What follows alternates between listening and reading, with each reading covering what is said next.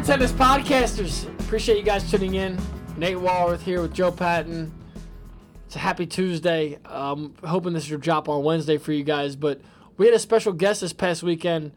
Andres Gomez, 1990 French Open champion, took down Andre Agassi.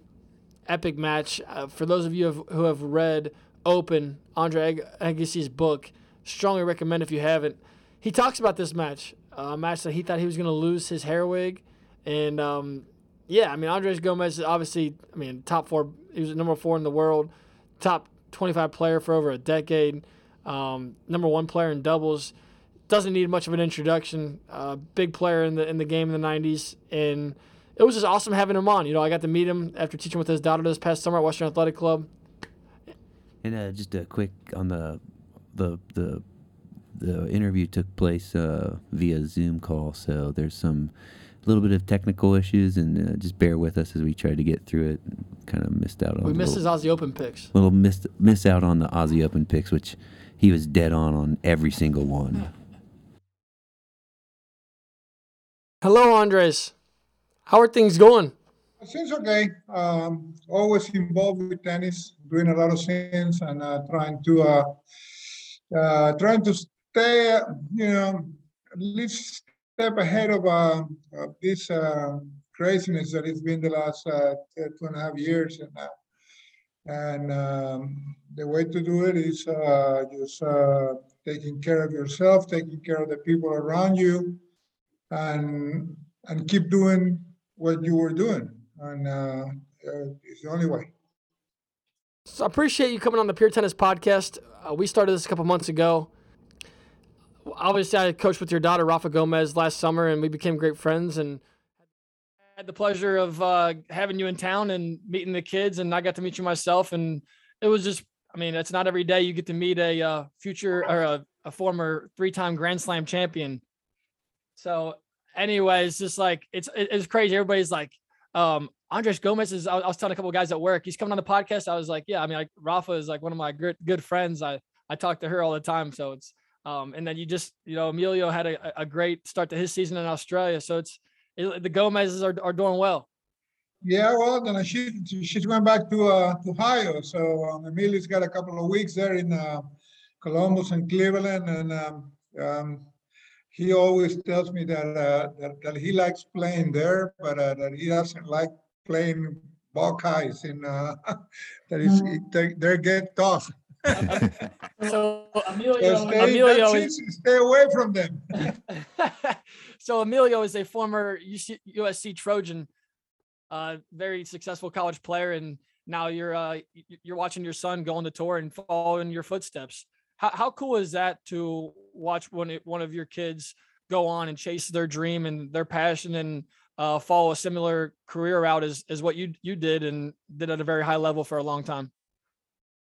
Obviously it's uh, uh, it's his choice. Uh, I'm- just uh, happy that my kids are doing what, what they want to do, and uh, and what I tried to do when uh, they were growing up was to get tennis involved with them, and uh, I've always been a believer of the, the college tennis programs, and and uh, that's what I, it, it make me happy. All my, my my five kids play play college tennis, and uh, and after that, you know, it's it- it's like uh, any other family. You know, you're gonna do what what you like to do, and uh, you know, I really choose to to to stay with tennis, uh, which is uh, it's okay, but uh, you know, it's a, it brings a lot of pressures. Uh, uh, for me, it's easier to, to be on the court than being outside. Outside, real pain, and uh, it's hard to hard to watch. I was watching the last match of the qualies in Australia, and I was just pacing around my room. I watched by myself there. My wife watches in the room downstairs. Emilio or Alejandro and Manuela, you know, their, their their siblings are going with friends. So, uh, you know, and, and I'm checking, and I, I got my, my step count up to 15,000. I just watching the match. So uh, That, and that's where that's that, that, similar to Rafa. I mean, I, Rafa's like, can uh, can you get a password for me so I can watch Emilio? And I'm like, why do you want the password? I know you're not going to watch the match. You're going to be watching everything besides that because she gets so nervous. Yeah, well, that, that, that everybody in the family says that, and, and, and everybody ended up looking the match, so watching for him, and, uh, and, um, you know, that we feel that, uh, uh, by being there, you know, even if it's, it's like a thousand, thousand of, uh, miles away, like, uh, last week, uh, uh, he can feel the, the presence, and, that's always, important.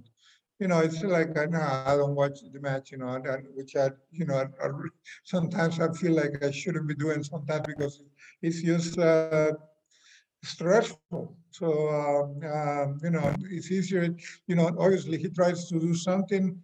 And, uh, and I always said, you know, I should have done it differently, but that's obviously after watching what happens at the end of the point. So, uh, but, you know, we're a tennis family and that's what, uh, what we like. Hindsight's always 2020 but no i think watching your family from from uh, afar you guys are very tight knit family very close together and i think that's just really cool because i think tennis is such a individual sport and a lot of pressure on your own shoulders but you guys are always there to support each other and uh, I, for example, when he got done with his qualifying, Rafa, he was FaceTiming Rafa within like 20 seconds of after shaking hands. So it's just like it's cool to see that connection that you that your family has, and you guys support each other. And I mean, it's pretty special. You had five of your kids play college tennis.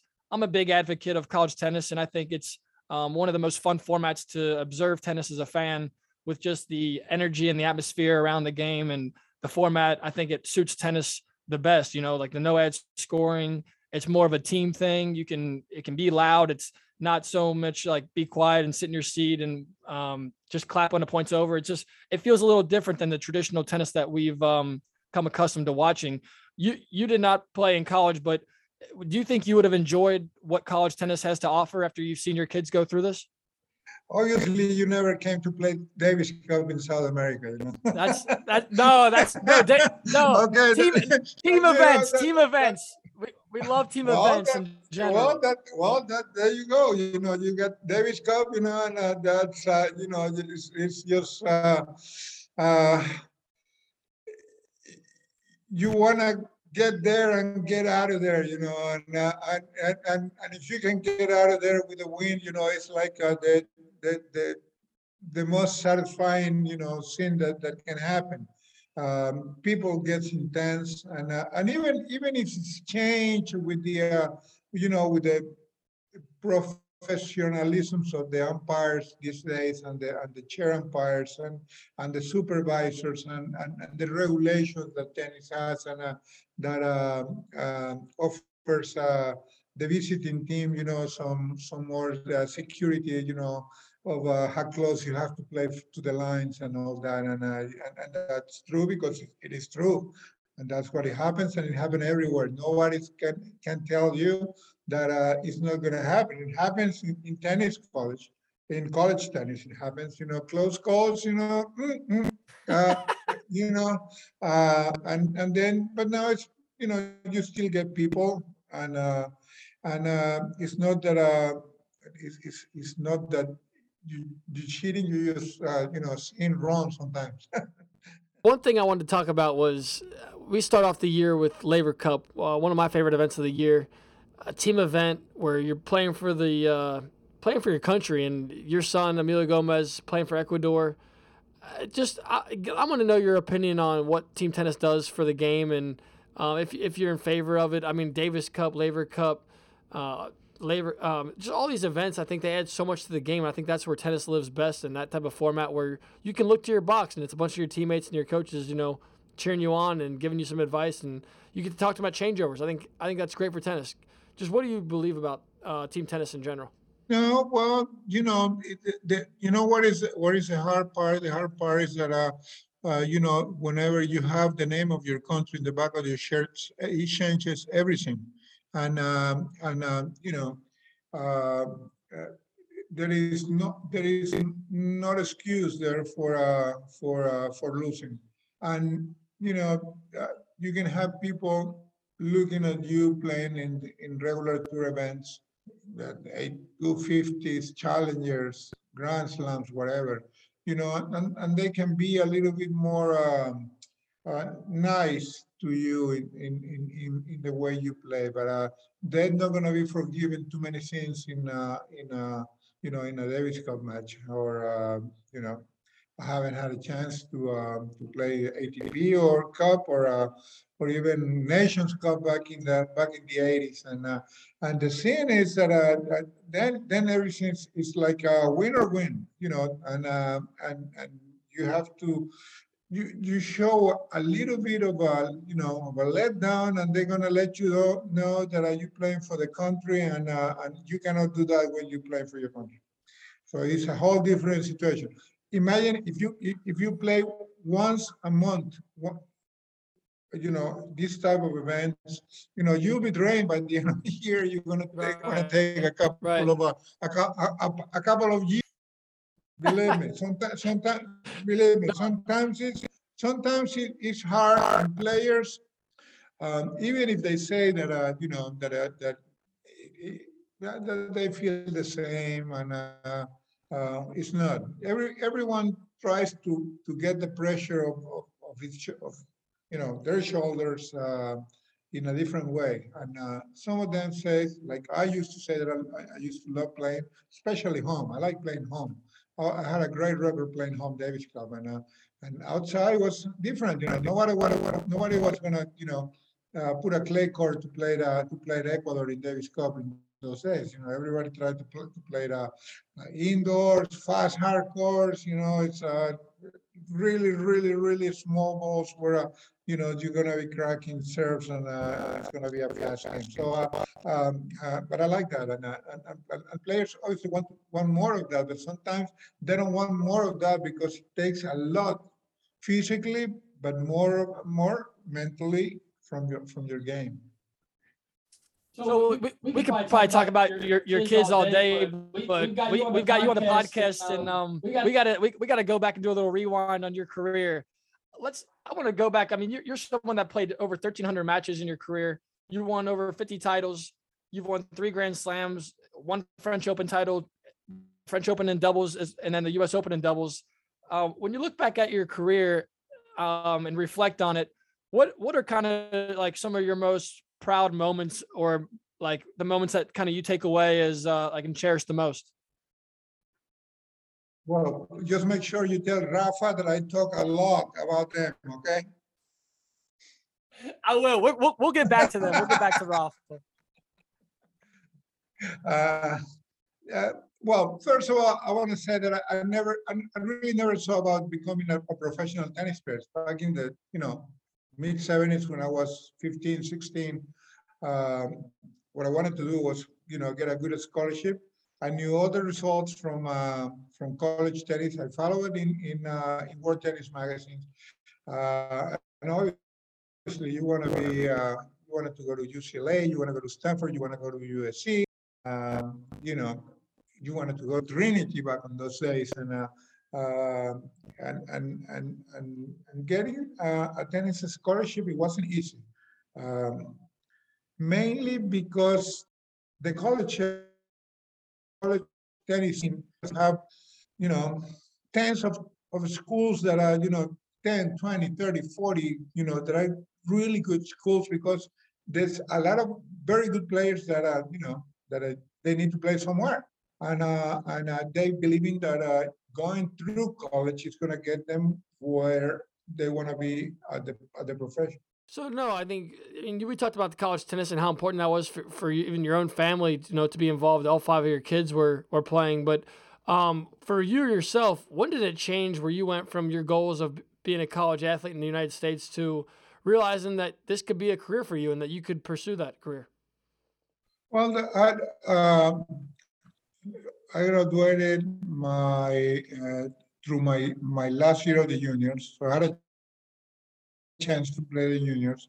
I didn't have enough money to go to Europe and play the Grand Slams, so I stayed in America, I stayed in the States. I, I played the national championships, which uh, time uh, we were allowed to, foreigners, talking about we, foreigners were allowed to play. We were allowed to play the Kalamazoo, we were allowed to play Louisville, we were allowed to play the uh, uh, national, the hardcore in, uh, in California, and, uh, and and that's what I did because my main goal was to, uh, to go to college. So and, and that's what uh, the first tournament I, I go is in, uh, in in Burling in Burlingame, California, where they had the national hard courts. And, uh, and I met a few coaches there. One of them was, uh, George Toley from, uh, um, from, uh, UC.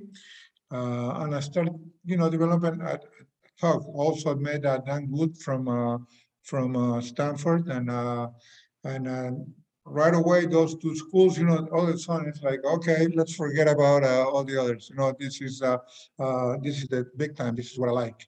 Uh, so my plan was to play through the juniors and uh, and then get in the next the year after in uh, in the fall. Uh, back in those days, you were allowed to have like uh, I don't know, like 18 months in between the time you graduated to, to the time you went to school. But um, but a few things happened in between, you know, I, I, I, was like, I, I won a, f- a few junior tournaments and, uh, and I was able to, to be ranked in the top 10 in the juniors, uh, but I, I didn't do well at the Orange Bowl, did, got to the quarters at the US Open, uh, uh, won a couple of tournaments in, uh, in, uh, in the US, especially the, like, uh, the, the, the clay court tournaments and, you know, got my, my rank in the juniors pretty good. I had no points, no ranking, and nothing in December. Um, when I finished my high, my junior career, start playing uh, at the pros right away. The second, third week in um, in in January, the US. That's when they for the first time they had the USTA Pro Circuit going with the um, with the satellites. And uh, the challengers were called back then uh, American Express Challengers. Um, and I went to play the first tournament. I got a wild card in the qualis after I won a tournament at Harry Hopman Academy. That's where I was training and that's where I lived. And um, and after that, uh, I went to play the qualis, won like five matches in the qualis, uh, and got into the main draw and, uh, and a few beat a couple of guys in the low hundreds and, uh, and ended up winning the tournament. Um, so I got uh, 29 points. I'm ranked like uh, 600, and um, and and I'm playing uh, pro pro tour events. And a sponsor came by, and uh, they were flying a, a, a, a team into uh, into rackets. And uh, the, the, the, CEO came to Hopman's to train, to practice himself. And Mr. Hopman put this idea together of, uh, you know, getting a team and, and, uh, and all of a sudden I'm, I'm on this team. And uh, I go to Europe. I, you know, go to play the qualis in, in Florence. I qualify, uh, losing the first round to Raul Ramirez in a time match. He was five in the world at that time. I was 19 and uh, playing my my very first uh, ATP uh, event. Went to went to Rome. Uh, we got late for uh, for the qualis, sign in, and and, and I, I I- got there and, and uh, they had a taxi. Uh, uh, chopper, they said that when they the, the taxis didn't work, so I got late. Well, it, probably was my, my my problem at the end, but I I I, uh, I didn't get to sign in and get into the into the drawing room. Uh, the draw was 128 uh, for like eight spots, so you had to win like fi- four or five matches to get just to get into the tournament. And it started Thursday, so um, I'm I'm here with nothing. And Bob Red, who was our coach, says the tournament in Munich is a is a 75 and uh, let's go there and try to get in the qualis. And uh, I just went there, signed up, and ended up, you know, getting into the qualis. I qualified, got to the semis of the tournament, beat a couple of guys in the top 40, and uh, and all of a sudden, you know, my ranking goes from like 600 to uh, after a couple of challenges where I made a semis or finals, and I is is like in the mid hundreds. And uh, uh, got in into the, got into the tournaments in the states, uh, the summer tournaments, Washington, Indianapolis, Boston, North Conway, and and I go to the U- to the U.S. Open, uh, win a run at the U.S. Open, and uh, Uh, How old were you when you won your first round at the U.S. Open? 19, 19 is old by by by by the standards. I was regular. Uh, you had, when you had the Changs and the Kricksteins and the uh, and the Arias, you know, there were 16 and, you know, and then it's a different situation. And the Beckers and the Edbergs and the Wilanders. Let's not- Anyways, I finished the open and, um, and, uh, George Toley calls me. I, I signed up a letter of intention to go in. He says, Andres, you know, we know, we're waiting for you. And I say, George, uh, you know, I'm, I'm 81 in the world right now. I'm making That's crazy. you know, like twenty-four thousand dollars as well. You know, it's, uh, uh, I'm, I'm gonna turn pro. And he goes, "Hmm, pro, huh? no education. And I say, yes, George, I'm turning pro. Uh, Sorry. Um, A year after he left USC. Uh, he had many years in USC before that. Dick, uh, uh, Dick Leach took over uh, two years later. Uh, George became uh, Raul Ramirez as a coach. He was a standout in, in USC. And, and obviously, you know, that the, the, the, the close tight relationship that is with the coaches, with the best players in, in, in any ways, but in college, it is probably a lot more. You know, I've, I've seen a lot with uh, Pete Smith, with uh, Steve Johnson in, uh, in, um, in USC. I've seen it with uh, uh, Manolito Diaz, with uh, John Isner in, uh, in Georgia. So, you know, they have been not only go through the college systems, but looking for them even after that. And, and, and, and, and I'm showing up in Milan and, and I'm, you know, sign up for practice and, and with Raul. And, uh, and, uh, and I see George there. I say, what, what are you doing here? And It's just like, uh, well, I quit school. So, uh, well, thank God I didn't go because I was going for you. He was, uh, he, he was one of the winningest coaches in, in tennis, Wow. tennis, in college tennis. So anyways, and from then on, you know, it's just a learning process that, um, um, I guess all tennis players have to follow, you know, some a little faster, some a little slower.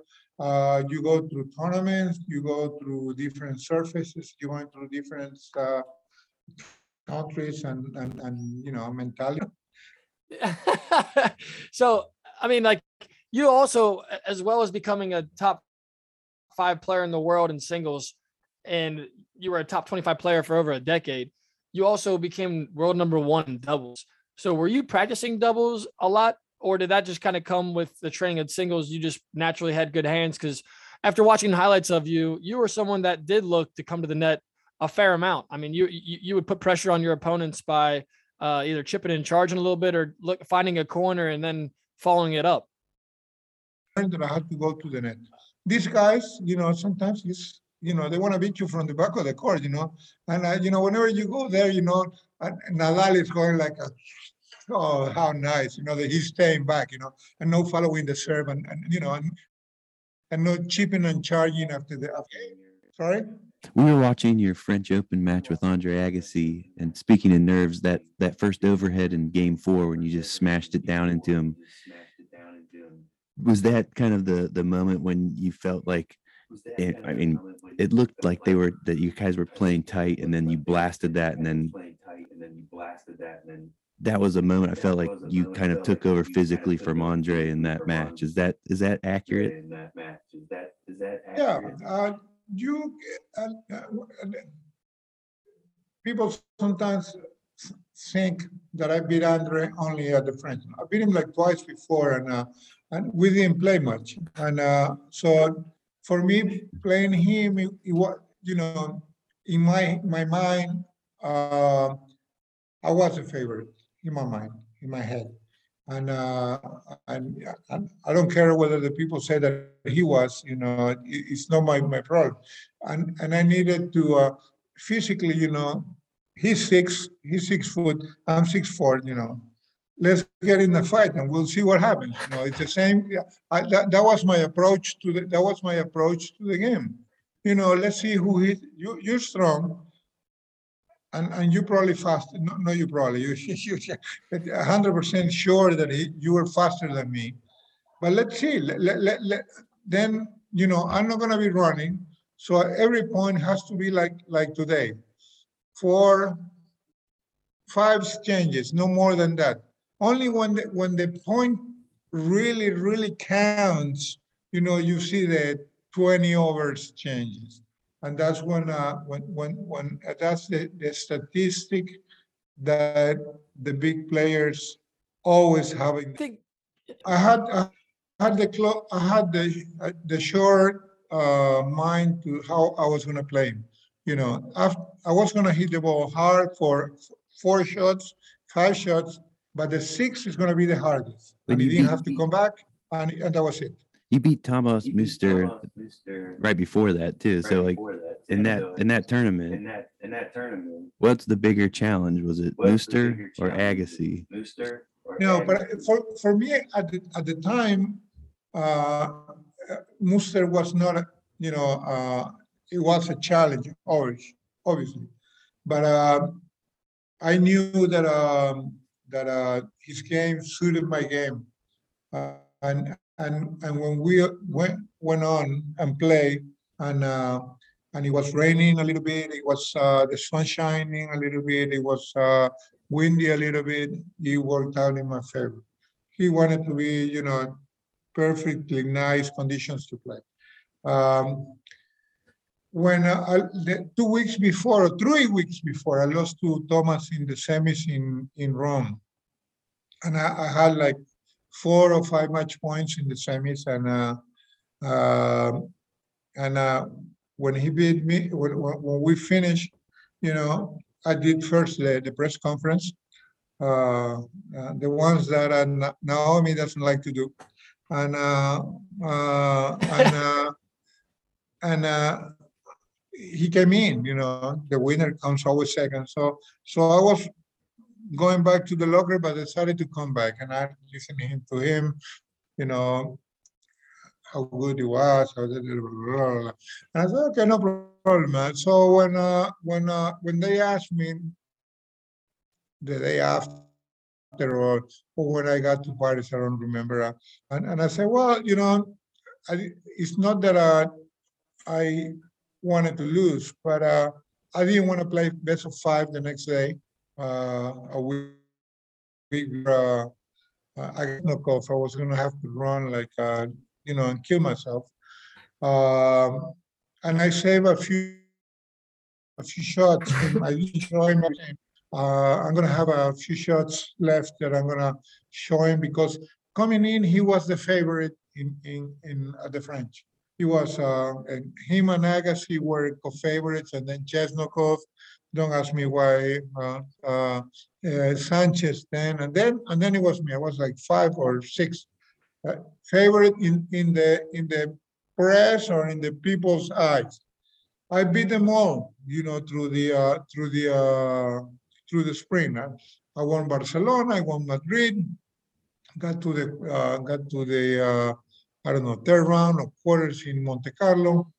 And, uh, if, if there was one player that I was, uh, you know, that I, I didn't like playing in the 128 draw, that was Henri Leconte. how do you feel like I mean you guys were playing best of five, but how do you feel like the off the court training and recovery and stuff has changed players? Like you watched Emilio and the other kids play college and professionally.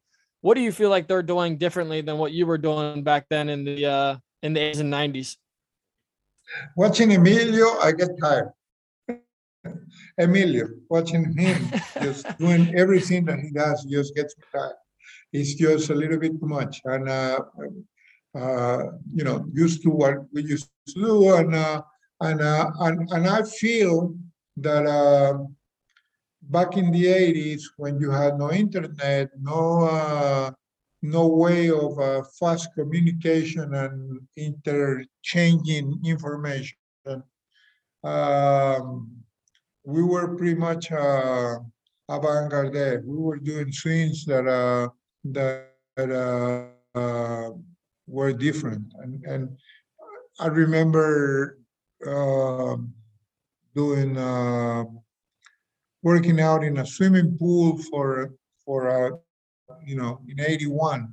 I mean, this is like uh, like everyone and and and time that that weather it was so cold and there was no no, no warm swimming pools. You know, you just had to jump in the in the cold water. So it was a it was like cry- cryo.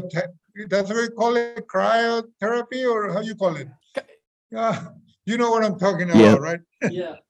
You just get you just get into the cold stuff, and you know, and you just get freezing, and and we were doing Yeah, we were doing that, and uh, and uh, and, uh, and and we're you know, I, had some problems with my shoulder, and we were doing rehab in in the swimming pools, since that are you know they're they're doing now, uh, just to get somewhat you know obviously uh, uh, it was different, but. Um, uh, we had some, we did some scenes with uh, very basic, you know, with reactions for, for, uh, you know, getting the, the, the, the, the head alert, you know, that is, I'm sure you've seen, you know, so the red light comes on or the green light goes on and you have Yeah, to do yeah. something.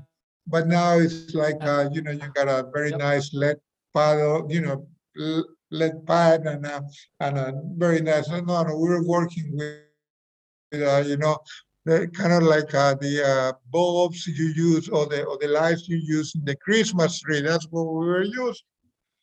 So, um, um, it's, and, and that's what, I- what, what seems, uh, and, and coaches, uh, uh, you know, learn to, to do from talking to other coaches and, and that's how you get into the, the, the point where you are right now, that is like, uh, almost perfection to everything that, uh, that you need to do, but, but always, always, the great players are gonna find something else that is gonna help them over the other guys. That's gonna happen. That, that, that's, is a fact. You know, they're, they're, they they they Mhm. develop, um, a, a head for research. And, and, and, and, and, and not afraid to, to do different things, you know? And, and sometimes some, some players are like, no, I don't wanna do that. I- I'm gonna, I'm gonna be, you know, uh, I'm gonna be looking like a fool, you know? If somebody sees you, you know, doing sprints at six in the morning, like back in the eighties, or running in the, in the snow in Frankfurt, I can tell you a few places where I run in the snow, you know, at early morning, even, you know, dark sometimes. But I, you just don't have to say, it, you know, you just keep it to yourself, you know, you don't want every, Mhm. every, you don't, you don't need everyone to know your secret. And sometimes you feel your secret is what is making you the difference to next thing I kind of wanted to get your opinion on what your perspective is coming from someone that I mean I grew up in the 90s um and I always thought tennis was really popular obviously it's probably like like when you hear people from your guys generation when you had all these legends in the same era with you know Agassi Sampras yourself Wilander Jimmy Connors uh Yannick Noah I mean we could go on and on do you feel like tennis is as popular or less popular getting old and, and, and obviously I'm gonna fight for my generation and I'm gonna say that uh, Bjorn is as good as as uh, Rafa and Clay. Um, and people is gonna argue that that's different because he's won 13 Ro- Roland Garros. It's okay, you know, other one won six and only lost one match and then he didn't play because he couldn't, because Davis Cup fined him and they didn't let him play. Team tennis fined him and didn't let him play and, and uh, the, the rules are changing. And, uh, and, and, and, and as long as you get these guys, these names involved, tennis is gonna be progressing. We're not gonna stay forever, you know? Uh, Laver is probably out of that generation, generation, the only guy that is still stick up in there into everybody's Laver's, Laver's cup. He's, he's shown in every, and, and, and that's what tennis is all about once you know that uh, uh, Laver is gets too old and the people that follow tennis gets too young, they're gonna find somebody else. They need to find somebody else from the next generation.